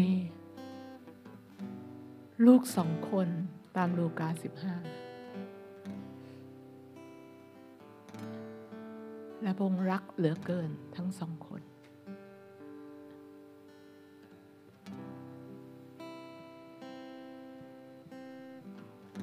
ช่วยเราเป็นลูกที่โต เติบโตที่จะ รู้จักหัวใจพ่อ และตอบสนองหัวใจพ่อ ตอบสนองหัวใจของพระองค์ให้เป็นความปรารถนาของเราที่จะทำให้หัวใจของพระองค์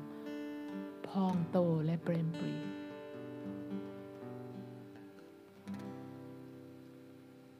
ขอบคุณพระองค์ ขอบคุณพระองค์ที่พระองค์จะนำเรา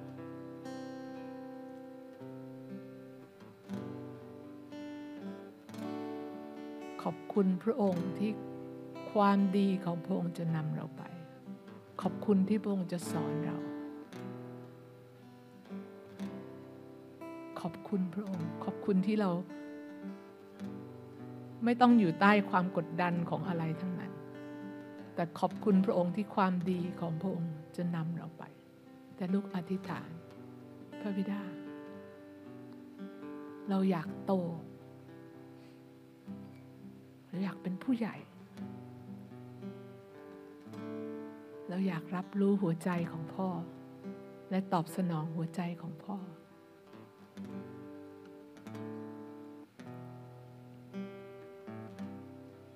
ขอบคุณพระองค์ ขอพระองค์ทรงทำการของพระองค์กับข้างในของเราแต่ละคนอย่างเป็นส่วนตัว ในเรื่องนั้น ๆที่เราต้องการการสำแดง การช่วยเหลือของพระองค์อย่างพิเศษ เพราะว่าพระองค์ทรงทราบ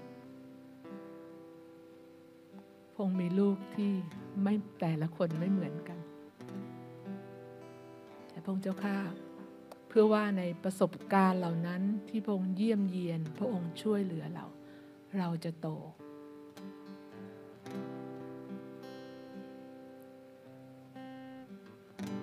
เราจะโตขึ้นในการรับรู้หัวใจของพระบิดา ขอบคุณพระองค์ ขอบคุณพระองค์ที่พระองค์รักเราก่อน และความรักของพระองค์ตอบทุกอย่าง